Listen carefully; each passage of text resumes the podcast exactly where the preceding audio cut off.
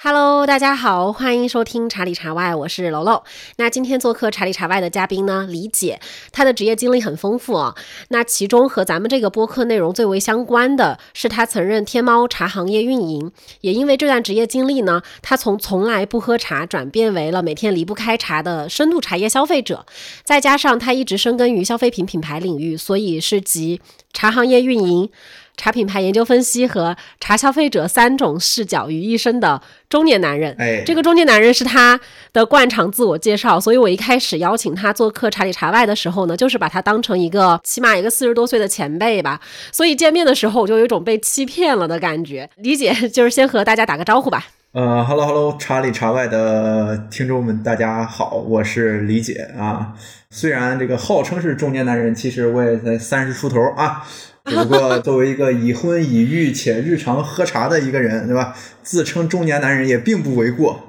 啊。OK，大概是这样。是是是，嗯。OK，好，那因为我本身呢是一个茶叶爱好者啊，最近因为终于也是把自己的那一个精品茶叶的买手店呢在淘宝上开了，所以也算是一个新进的在茶行业这个边缘啊来回摩擦探索、探头探脑的一个人，而且我是希望能把这个事情做长久嘛，所以这一期呢，我其实也有一些关于品牌呀、行业呀，包括消费者行为这方面的话题想问一问李姐啊，同时我也很好奇李姐你自己作为。一个茶叶消费者的一些购买习惯和饮茶习惯，准备了很多问题，咱们一个个聊。因为我最开始听你在播客上分享呢，就是有一个震惊的点啊，你是说茶叶的电商渗透率是百分之十不到，嗯，然后与此形成对比的呢，是咖啡的电商渗透率是超过了百分之五十。可不可以先在这里和我们去讲一下渗透率的意义？嗯嗯，渗透率的意思大概是指。电商成交金额去除以呃这个行业的整个的销售金额的一个总体量，就是电商的渗透率大概就是电商占整个的这个品类的市场盘子的大概有百分之多少，大概是这样。那通过这组数据，我们可不可以得出一个结论，就是那茶叶仍旧是一个以传统线下销售方式为主的市场呢？呃，是的，是的，是的，呃，这个可以比较清晰明确。的得到这个结论是的，那这也说明茶叶这个领域的电商渗透率还有很大的上升空间嘛？这也很合理啊，因为像咖啡的话，它毕竟是一个西方文化背景及生活方式下的产物，对我们来说还是舶来品，在本土我们就没有看到有什么咖啡贸易城啦，或者线下专营咖啡豆的那一种社区老店什么的，而且它的主力消费者本身也是倾向于线上购物的人群嘛，那茶叶就。真的正好相反，因为本身中国就是茶叶的原产大国，那整体贸易量肯定是要比咖啡高。那这是在算电商渗透率的时候，它的分母就很大嘛。然后，因为它已经在传统线下销售这种方式里面沉淀了，你说像茶城里面那种。大客户也好啊，或者说是呃开了很多年的茶叶店里的老茶客也好啊，包括还有很多的茶馆的这个生态里面也有他的客人。那么其实这部分的主力消费者啊，如果没有什么特别的动力，我觉得他们好像是不太需要把消费又迁移到线上的，而且。茶叶本身很多品牌啊，商家，我推测啊，有可能是它维持就有的这种销售渠道和方式，钱也是够赚的了，所以好像一直以来在发展或者说转化新的茶叶消费者的那个力量就没有那么的猛烈和强势。那这是一个分子小了，所以虽然乍一听电商的渗透率是百分之十不到，我真的很惊讶，但是仔细一想就觉得是蛮合理的。那其实这个体现的也是茶叶这一个行业的生态有它的特殊性吧。那我。刚刚说的新的茶叶的消费者，其实往往是咖啡的消费者和酒的消费者，因为他们。具有健康方面、提神这种功能的方面，以及轻社交，就是可能我不太想和一个人一约上来就是一顿大餐、一顿饭，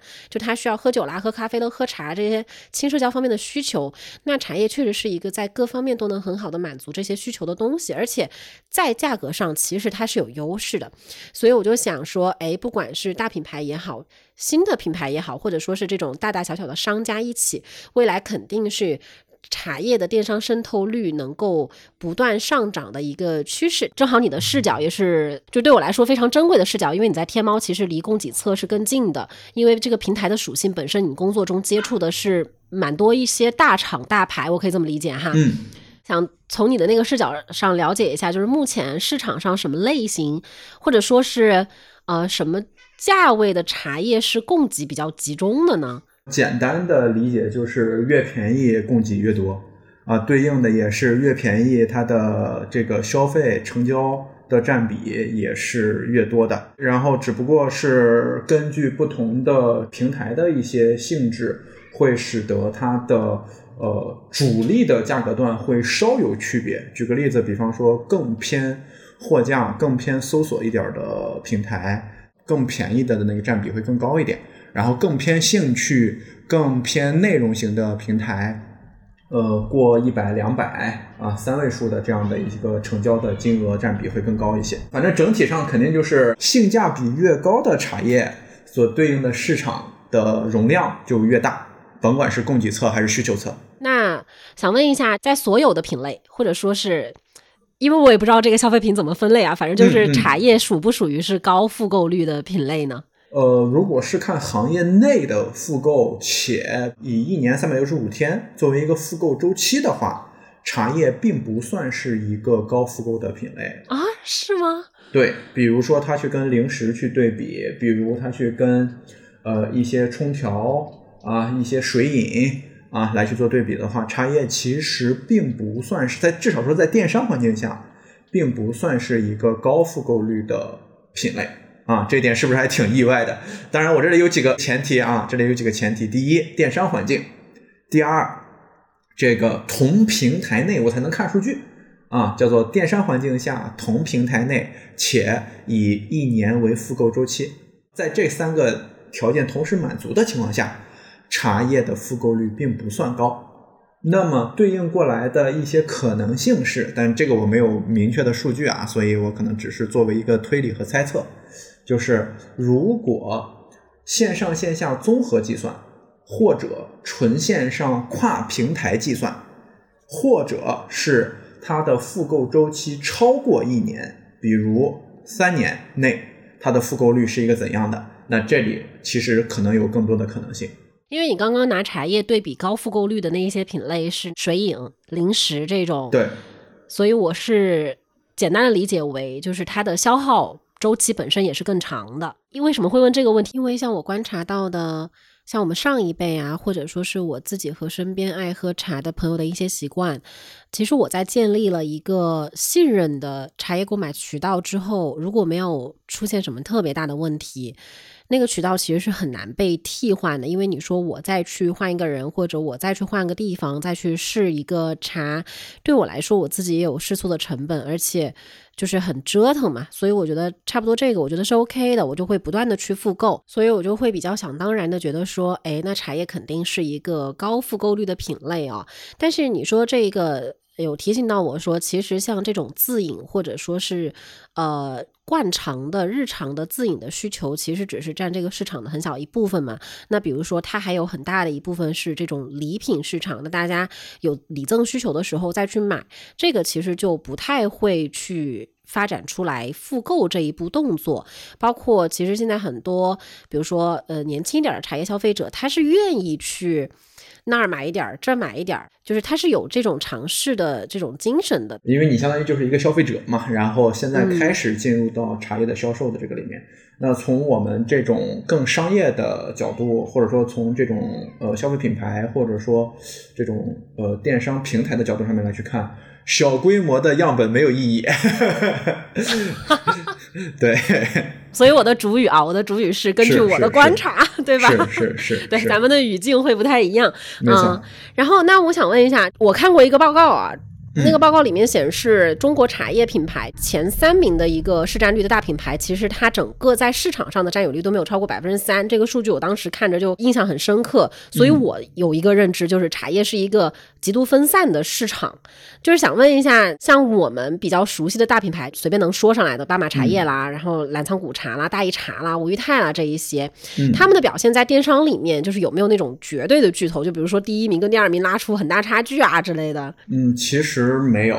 因为在电商的行业里面，比方说，如果是在呃天猫这种更偏货架的电商环境下面，呃，日常期间和这种呃，比方说六幺八、双十一这样的大促期间，它的整个的品牌排名会区别非常非常大。举个例子，比方说我日常期间的话，可能会是一些更加极具性价比，然后供偏供应链型，然后可能品牌名我们压根都没听说过的这样的一些品牌会在前面。而比方说，一旦到了六幺八、双十一，那因为在这种大促节点，本身这样的一些大品牌都会有一些价格的呃一些明显的让利。那这样的话，大家更具有品牌共识的这些品牌，在这些时间节点上，其实它的这个成交的爆发还是非常非常的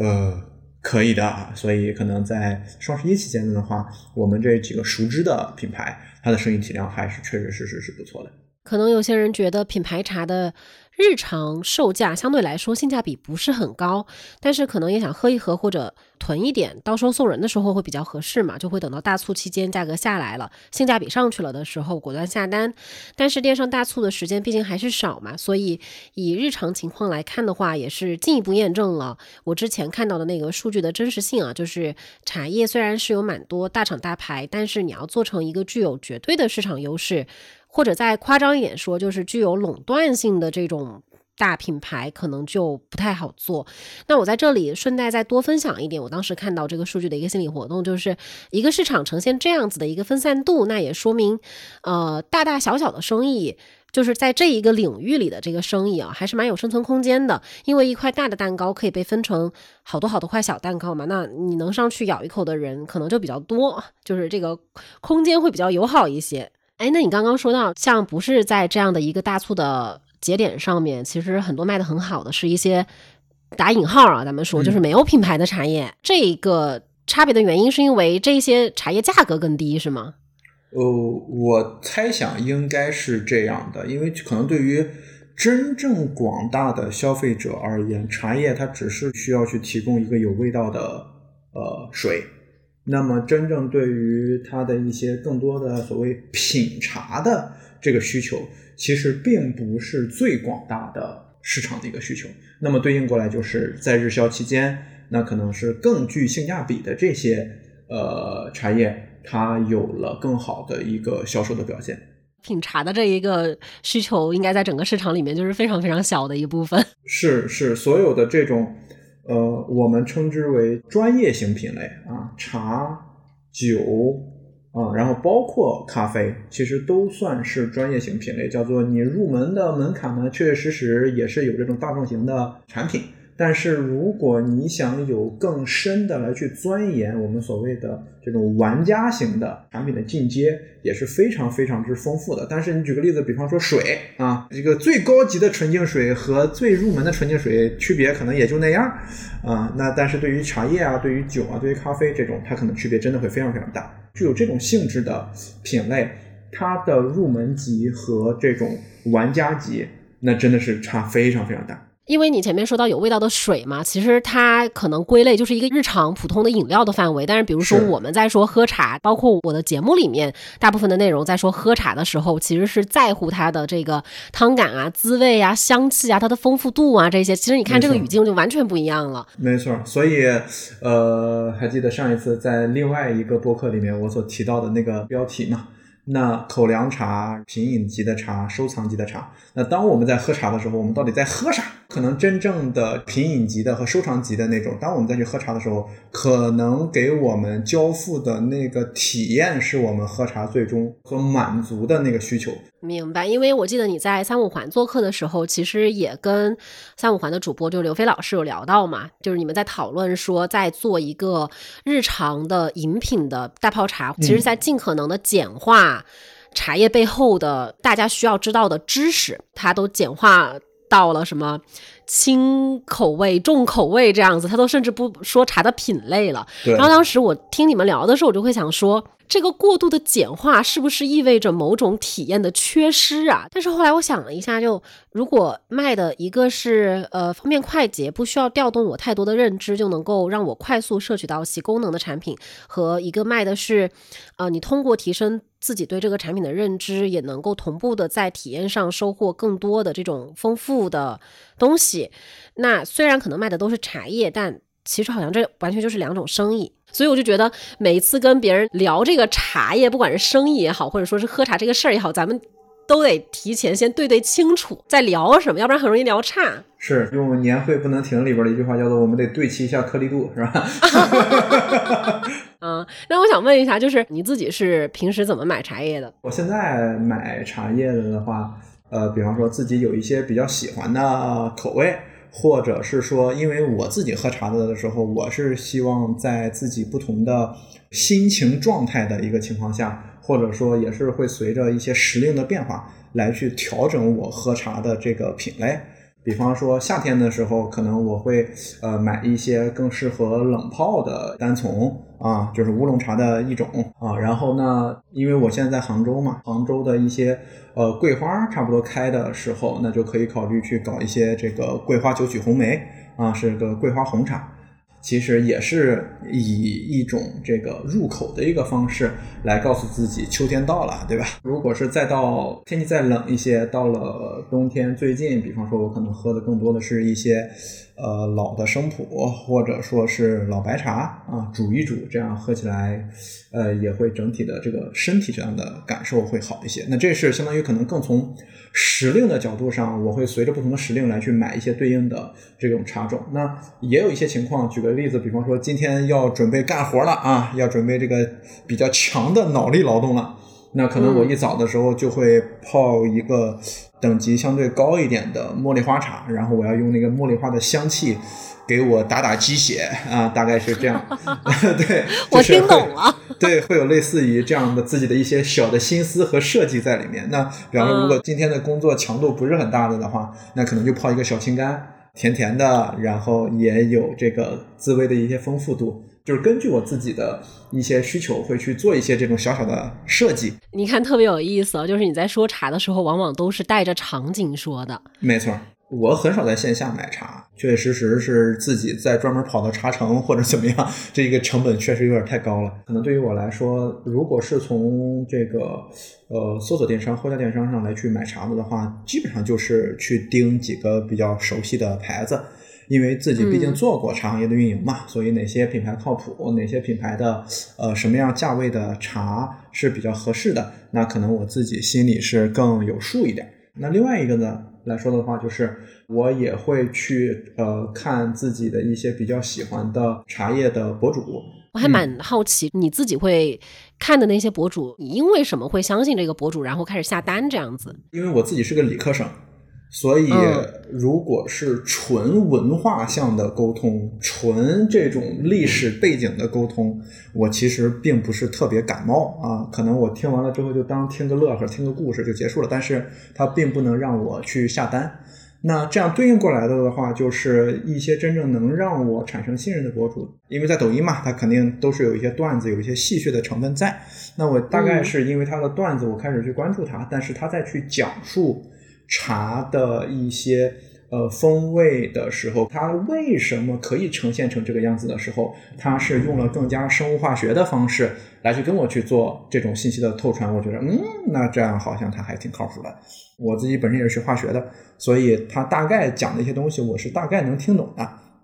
且我在行业运营的过程当中，因为我也知道茶行业是个专业品类嘛。所以我在做茶行业运营的第一个星期，我大概买了七八本书，然后包括有一些纪录片，我大概用了一周的时间全部撸了一遍。那这样的话，基本上我的整个的大概的一个架构体系是在那里的。你已经不能代表普通消费者了，你这个专业度已经拉上去了。是，所以咱上一次在聊天的时候，我也就在说说茶行业，它它绝对是有中间的这个半专业的这样的一个人，或者他自己就是一个专业的人，只不过他。可以用消费者听得懂的话来去做一些信息的传达，然后以此来去弥衡掉一些信任的成本。哎，是的，你帮我总结出了一个我一直有点困惑的问题的一个答案，因为大家都说，嗯，柴米油盐酱醋茶嘛，就给人感觉好像是你买茶和买油买盐一样，没有什么难度。大部分的茶叶放在货架上，你去大差不差的挑一挑就差不多了。那与之相对应的呢，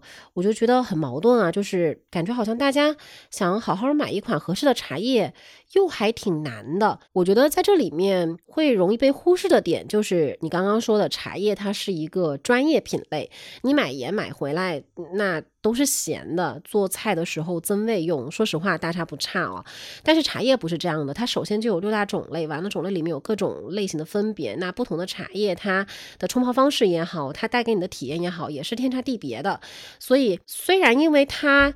是我们是原产国，包括它长久的一个历史发展的原因，显得似乎好像在我们的生活里面就是像柴米油盐一样的存在。但确实是我们不能忽视的，它就是一个专业品类。那么在这样的一个专业品类的大量的供给里面，你想要去挑到一个合适自己的茶叶，那可能本身就是。呃，需要你具备一点的知识，或者你有一个很好的导购，或者是你有一个非常信任的渠道，直接就给你推荐了。你把自己的需求告诉他，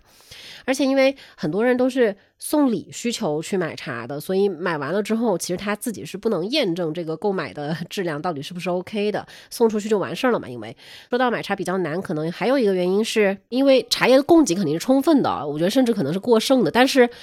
大家在宣传茶叶的时候说的那一些东西，其实都大差不差。嗯，对吧？绿茶有绿茶的一套说法，然后红茶有红茶一套说法，然后大家看宣传差不多呢，就会觉得买茶叶我不知道怎么挑了。因为你之前也说过，中国茶叶品牌的宣传方式很 old school，在你看来，就是 old school 的宣传方式大概是什么样子的？那有一些创新出来的新的风格、新的做法的品牌，大概是什么样子的？这块可能就聊的特别的商业了啊。从广义的市场营销的角度上面来去看的话，营销是分为四 P。产品、价格、渠道、推广这四个呃要素，这里所谓的 old school 的这种营销方式，可能更多指的是它的销售渠道和这个传播推广方式的一个选择。那我就这个地方来去做一个展开。那首先说它的渠道，那首先我们的这种线下的这种销售，被大家更广为熟知的是。呃，一些社区的茶叶店啊，然后或者说是一些集中的，我们叫做茶叶批发市场，或者是有的一些茶叶原产地那里，他们叫做某某茶城啊，那就有点类似于什么小商品批发市场、什么灯具的批发市场、家具的批发市场，和这种有一定的类似的一个情况。在这样的一些渠道下面，想要形成有效的销售，那基本上有两种方式。那第一种方式的话，叫做我去随便搞一些什么噱头，我自己平时其实也没有什么呃品牌啊，我就靠呃一张嘴整一些花里胡哨的东西，然后先让你进店，然后啊边喝边聊，然后完成成交。那还有一种方式的话，是我自己本身是一个比较成熟的一些大品牌。呃，或者是之前从这个老的国营茶厂改制过来的，呃，历史比较悠久的一些茶叶的品牌吧。那我的这个门头一旦挂出来，它本身就是一个比较好的引流和获客的方式。以这样的方式来去获客，让你进到我的店里面来，然后我再继续啊陪你喝茶，陪你聊天，然后完成。销售购买，嗯，这是叫做在销售渠道上面的一些特征。那至于说前面提到的一些社区型的茶叶店，那这种就更简单了，因为这个它本身就是在你这个社区里边，可能你附近也没有什么茶城。那如果你想买茶的话，你只有这一个地方啊，所以你就进店，然后去寻啊，我我自己喝，或者我想送人，什么价格段，大概是怎样的？这是比较 old school 的呃销售渠道的这种呈现形式。那对于这种呈现形式之外，所对应的它的市场推广的一些动作。那么对于社区店而言，他们所要做的唯一的市场推广动作，就是告诉这个社区的人说，咱们这个社区有我这么一家店啊，这是他需要唯一做的一件事情，是因为没有人跟他竞争啊，这个跟他竞争的只有一件事情，为王，这是对，跟他竞争的只有一件事情，就是别人不知道你在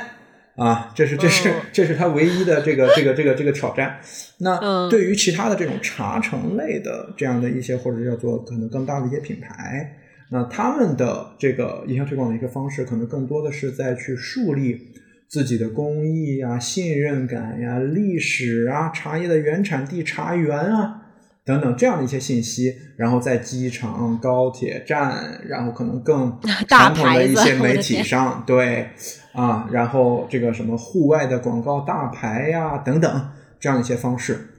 来去告诉他的目标受众和目标消费者是说。哎，我好，我厉害，且我有广泛的共识。如果你要自己喝的话，买我的基础款不踩坑；如果你要送人，买我的中高端款。那大家几乎有一个大概的价格共识啊，你送出去也有面儿，手里的人也知道你大概是付出了一个怎样的一个成本。好，结束，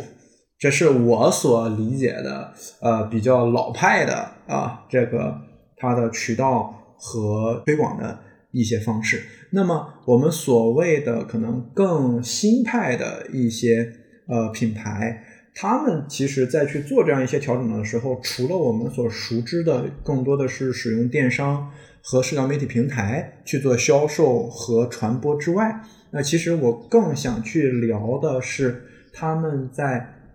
这个产品本身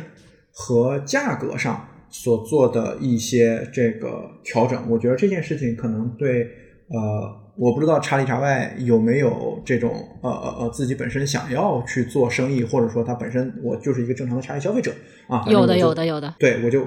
对我就去聊这么一个事儿，就是其实我在这个行业里面，包括我从行业里面出来了之后，以一个更客观的角度上面来去看，实际上近几年有一个比较明显的一个趋势是在茶的这个上面，我甭管它原来是这个散茶的形态。还是普洱茶和白茶，我们更常见的砖饼茶，呃，砖饼坨这种紧压茶的一个形态，它们都会有一个趋势，叫做我去往单泡装、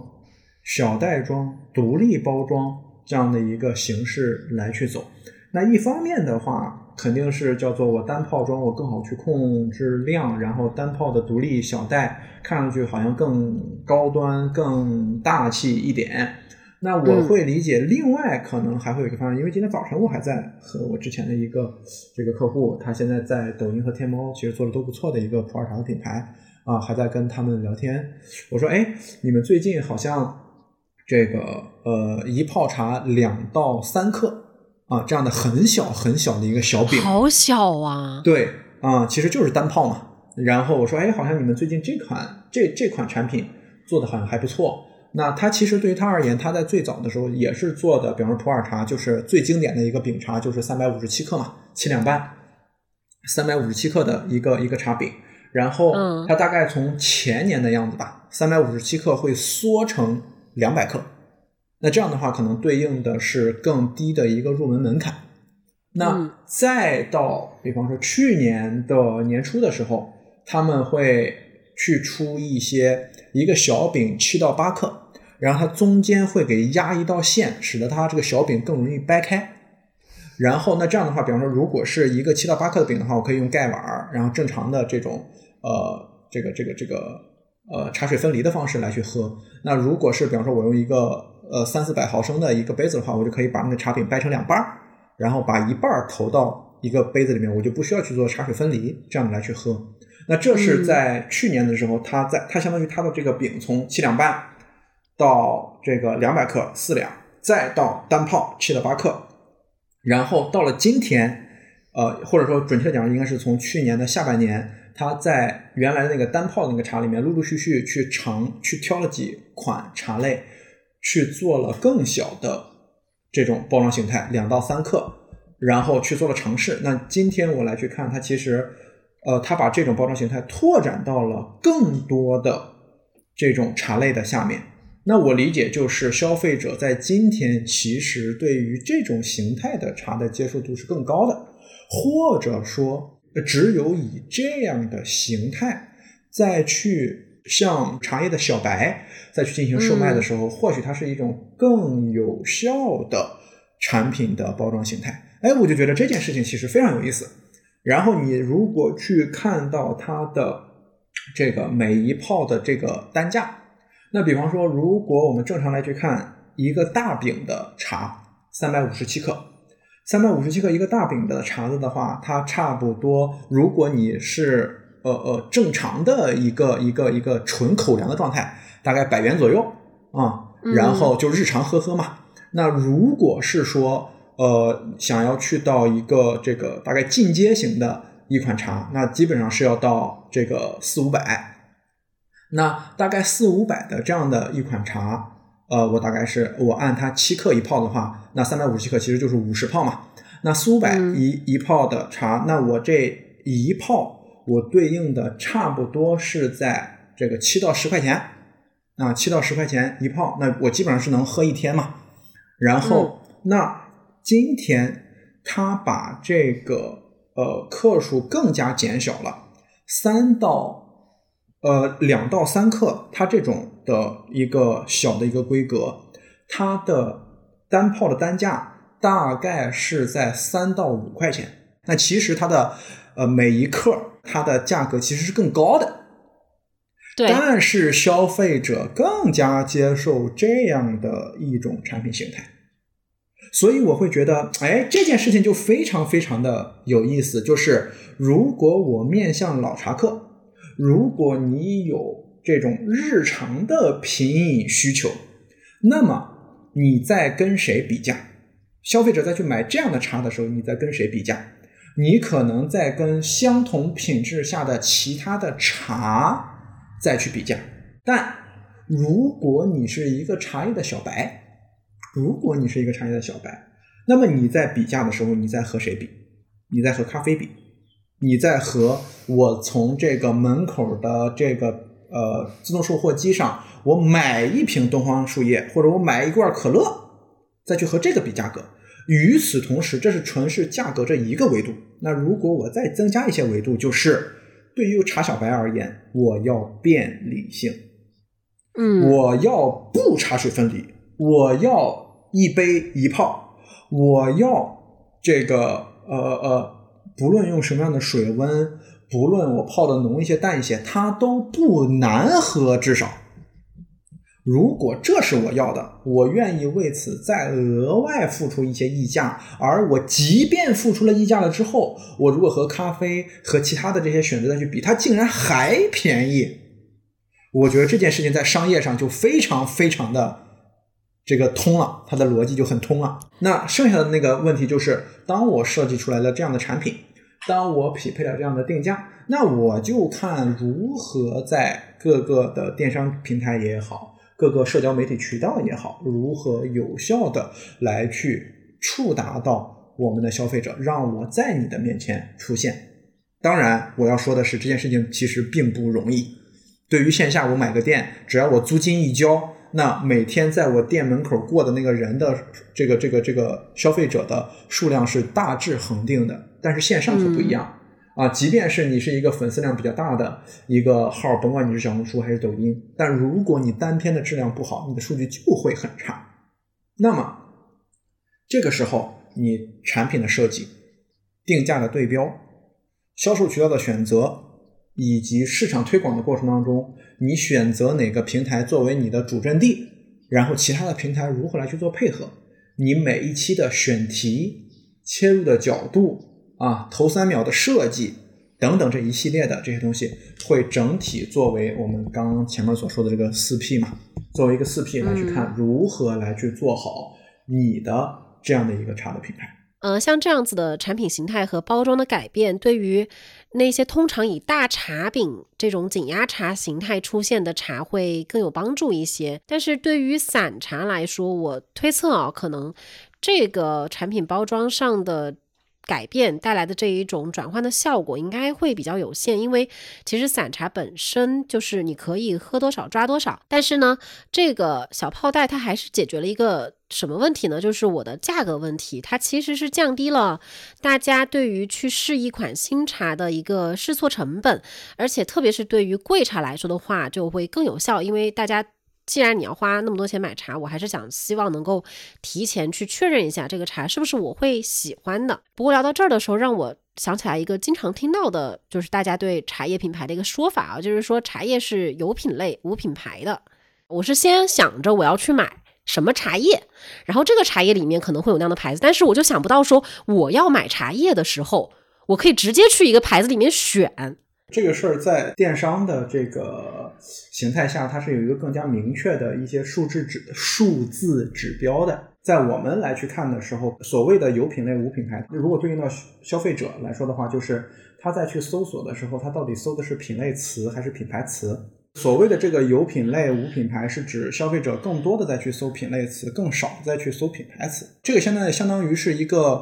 呃。就是不太需要去评判，这就是个事实啊，这就是个事实。事实的现状就是，消费者现在更多的在去搜品类词，比如绿茶、红茶啊，或者说龙井茶、普洱茶啊，而很少去搜这个品牌词，比如说小罐茶、茶里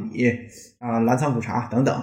我自己其实也在也在猜想，为什么会成为今天这个样子，以及这么多的茶叶品牌，他们有怎样的一个方式？可以尝试来去呃呃呃调整和优化这样的，或者说应对这样的一个现状，然后就是何以它变成了今天这个样子？我在猜，嗯，它大概率是因为消费者对于这种产品的需求，对于茶叶这种产品的一个需求，它在很长的一段时间里面其实没有到需要把它的需求收敛成为一个具体品牌的这个必要性。我在猜想可能会有这样的一个原因。这件事情怎么说呢？就是说，当我们的呃父辈，或者说当我们自己刚开始去接触这个行业的时候，可能我们在去做购买的时候，我第一个反应是叫做我要买茶了。第二个反应叫做啊，那可能我要买绿茶或者买红茶啊。那第三个反应的话，就变成了我要到哪里买茶？我要到我们小区门口的那一家茶叶店去看看。对，就结束了。我们的整个的决策流程，就是前置的决策流程到这里就结就结束了。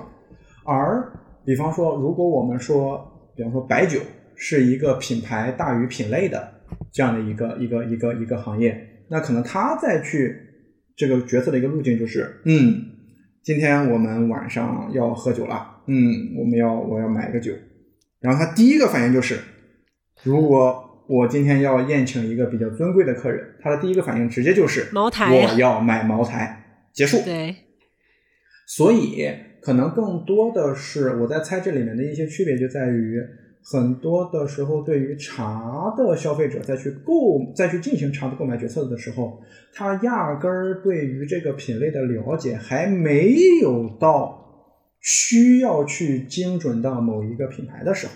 我想说，这个认知是你觉得大家大众对茶叶是认知的太多还是太少？因为我是觉得，好像大家对白酒，比如说白酒，你也很看水啊，你也很看你的这个原料啊，你也很看你的酿造工艺呀，它其实有很多。背就是品牌背后的一些知识，但其实大家在买白酒的时候，基本上就可以完全撇去这一些，就是茅台就是好。然后包括白酒的新品牌，就比如说江小白，你也是大家都知道嘛，对吧？喝个江小白，或者说老村长，这些新品牌能够长成，所以我就不知道这里面的区别是什么。这其实是一个，就是再往下走的话，就是就是一个非常专业的一个呃消费者整个决策链路当中的，就是所谓共识心智的养成。的一个阐述了。那 OK，先先先回应你的第一个问题，就是消费者对于茶叶选择到底是知道太多还是知道太少了？那首先有一个比较明确的是，呃，是知道的太少了，是知道的太少了。且那跟我们对白酒的认知都很少嘛，对吧？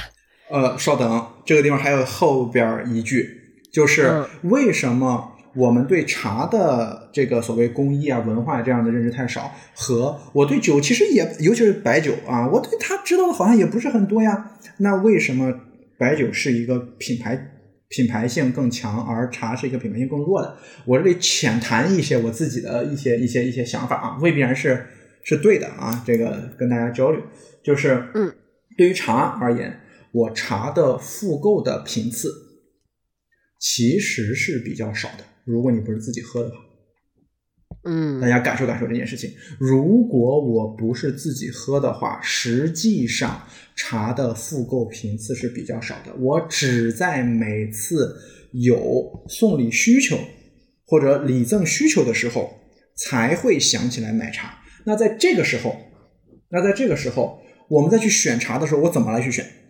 我要么就去选一些之前听说过的一些茶的品牌，而又因为之前说过茶的品牌再去做广告的时候，它可能是一些比较老派的方法，我可能我也不知道哪些茶是好的。那我可能我最优的方式是什么？我去楼下的社区店，我去我家最近的一个茶城来去选。嗯，那这样子的话，其实从这个更本质的角度上来去讲，消费者需要的不是品类，消费者需要的也不是品牌。消费者需要的是在那个场景下有一个什么东西能够帮我解决问题。当它是一个更广泛、更宽泛的一个概念的时候，它就是品类。当它是一个更细分、更窄的一个这个这个这个收敛的一个点的时候，那它就是品牌。那以及如果我就每次觉得这个社区店的社区店，就假设就有一个有一个茶叶店，就叫理解茶理解茶叶店。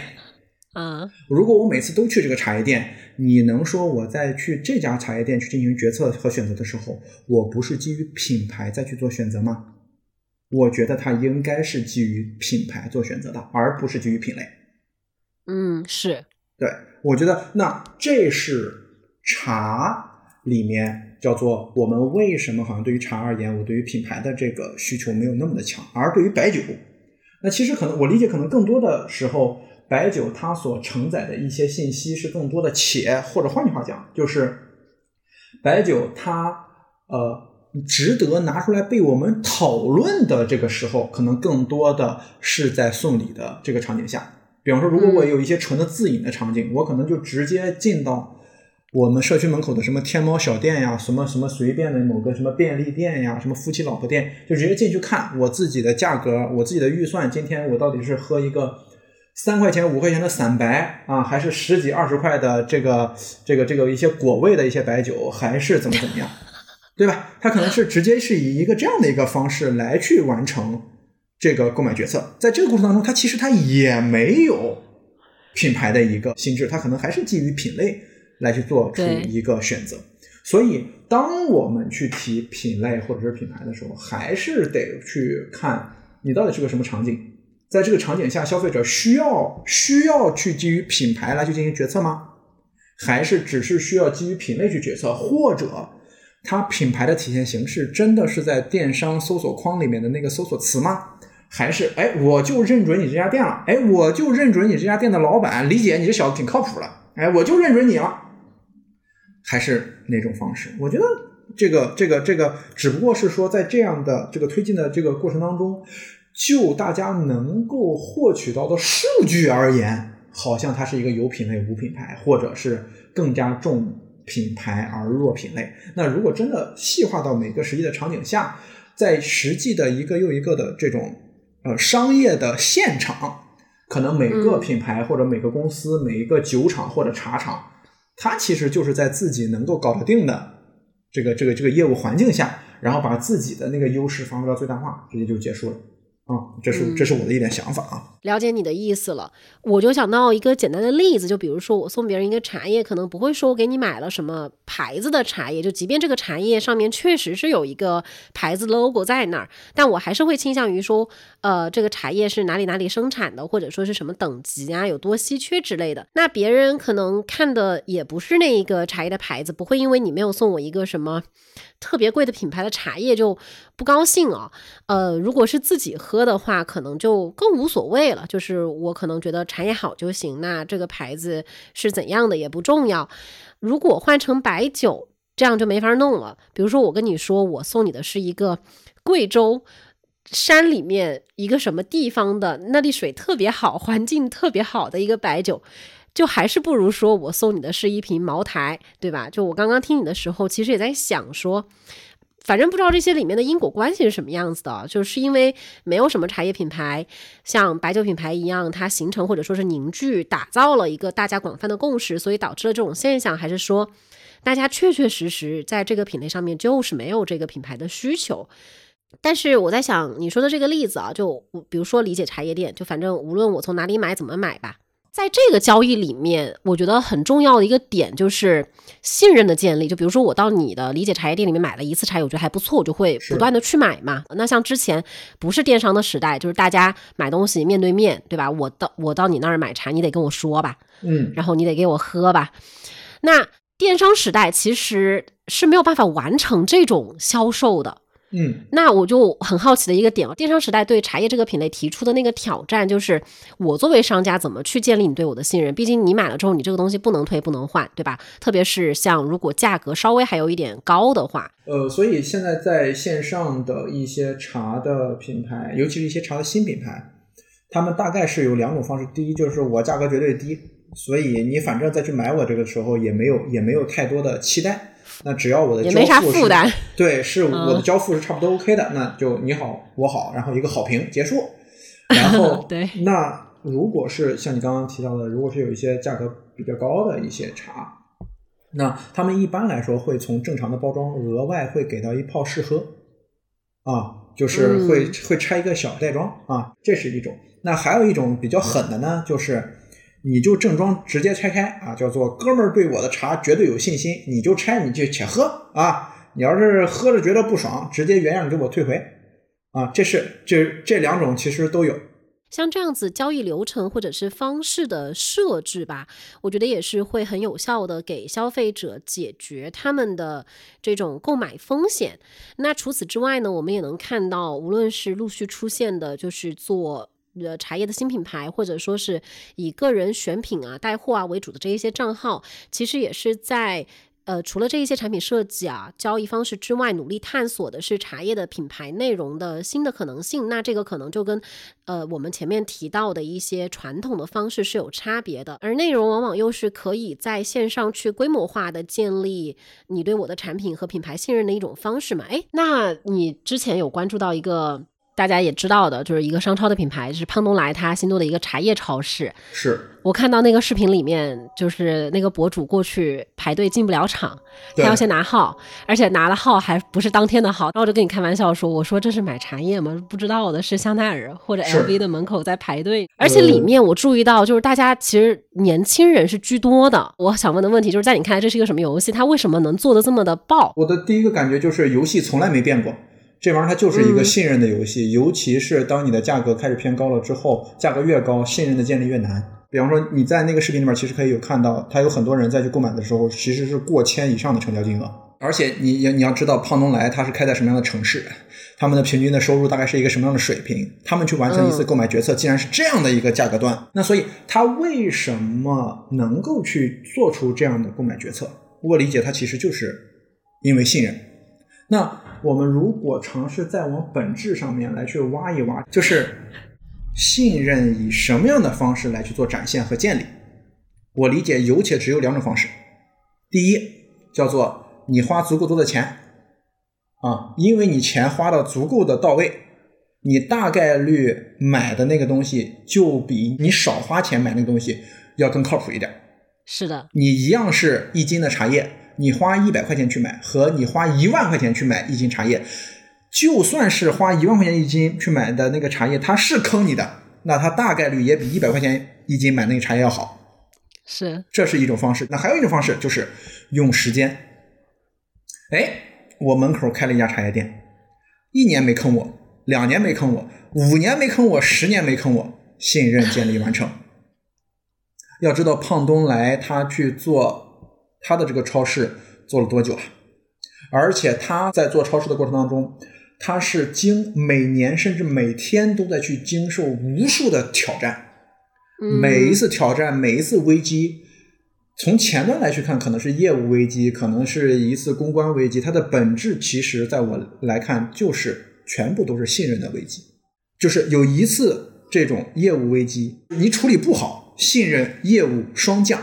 你处理好了之后。你的业务虽然它还仍然是它只是作为一个危机被解决了，但是你的信任其实是在被加强的。嗯，是，这是我觉得特别有意思的一个事情。而胖东来就是通过了这么这么久一个时间的累积，才完成了信任的建立。那么对于去胖东来去买茶的这些人而言，他们大概的感受就是，之前我在胖东来去买瓜果蔬菜的时候啊。我说换，他们就给我换了。胖东来是靠谱的。那么我今天我再去他这里买茶，那他大概率也不会坑我。所以胖东来的茶叶超市，它的那个重点其实还是在胖东来上，而不是在这个茶叶超市。就如果不是胖东来开这个茶叶超市，而是另外一个什么寿东来吧，就举个例子，寿东来开个茶叶超市，它就不是这样子的一个现象。没错。而且，如果你去看那个茶叶超市的门口有一个大大屏，上面就有点类似于他们一个内部的一个公开信，它就给贴出来了。就是说，我们茶叶店的火爆，那实际上对于东来茶超市而言，它其实是一个挑战。就是你去看它的一个这种呃内部沟通的一个呃所要去传递的重点的这些信息，那其实像我们这些呃打工人。而言，我们就很清晰的能够感受到，这个企业真的是，它是极其值得被信任的一个企业。嗯，他把自己的员工当人，他把自己的消费者当人，而且他把这些信息全部毫无保留的告诉给了大家，也因为这样的公开，让大家能够更好的反向来去监督他这个品牌。我理解这样一件事情，他一定在之前的，在他的这个水果生鲜超市，在他的这个锅碗瓢盆超市，已经发生过无数次了。只不过在今天被啊这些自媒体啊给向大家沟通了出来，这就是我们所谓的什么可能企业文化、企业价值观在业务上面的一些展现。可能更重要的是，他这些东西说了之后，他也确实在做啊，他也确确实实在接受大家的监督，然后被监督了这么多年，发现哎他是靠谱的。那么所以在今天所谓的他去卖个茶叶都能爆满的这样的一个一个一个呃现象。我更愿意将其称之为是过去这么多年信任建立在今天的一次集中变现。当然，这说的可能更过于商业了啊，对，但逻辑是个逻辑，嗯，对。如果胖东来今天开的不是一个茶叶超市，他开的是个白酒超市，其实也是一样的。对，它的本质其实就是以真心换真心。就是跟你聊完之后，收获了一些信心。OK，好，今天差不多就聊到这儿。谢谢李姐做客茶里茶外，给我们带来你的分享。那其实我们今天聊到的很多话题，可能每个人都会有自己的想法和观察啊，也欢迎听众朋友们给我们多多分享你们的观点。好，那最后就感谢你的收听，我们下期再见。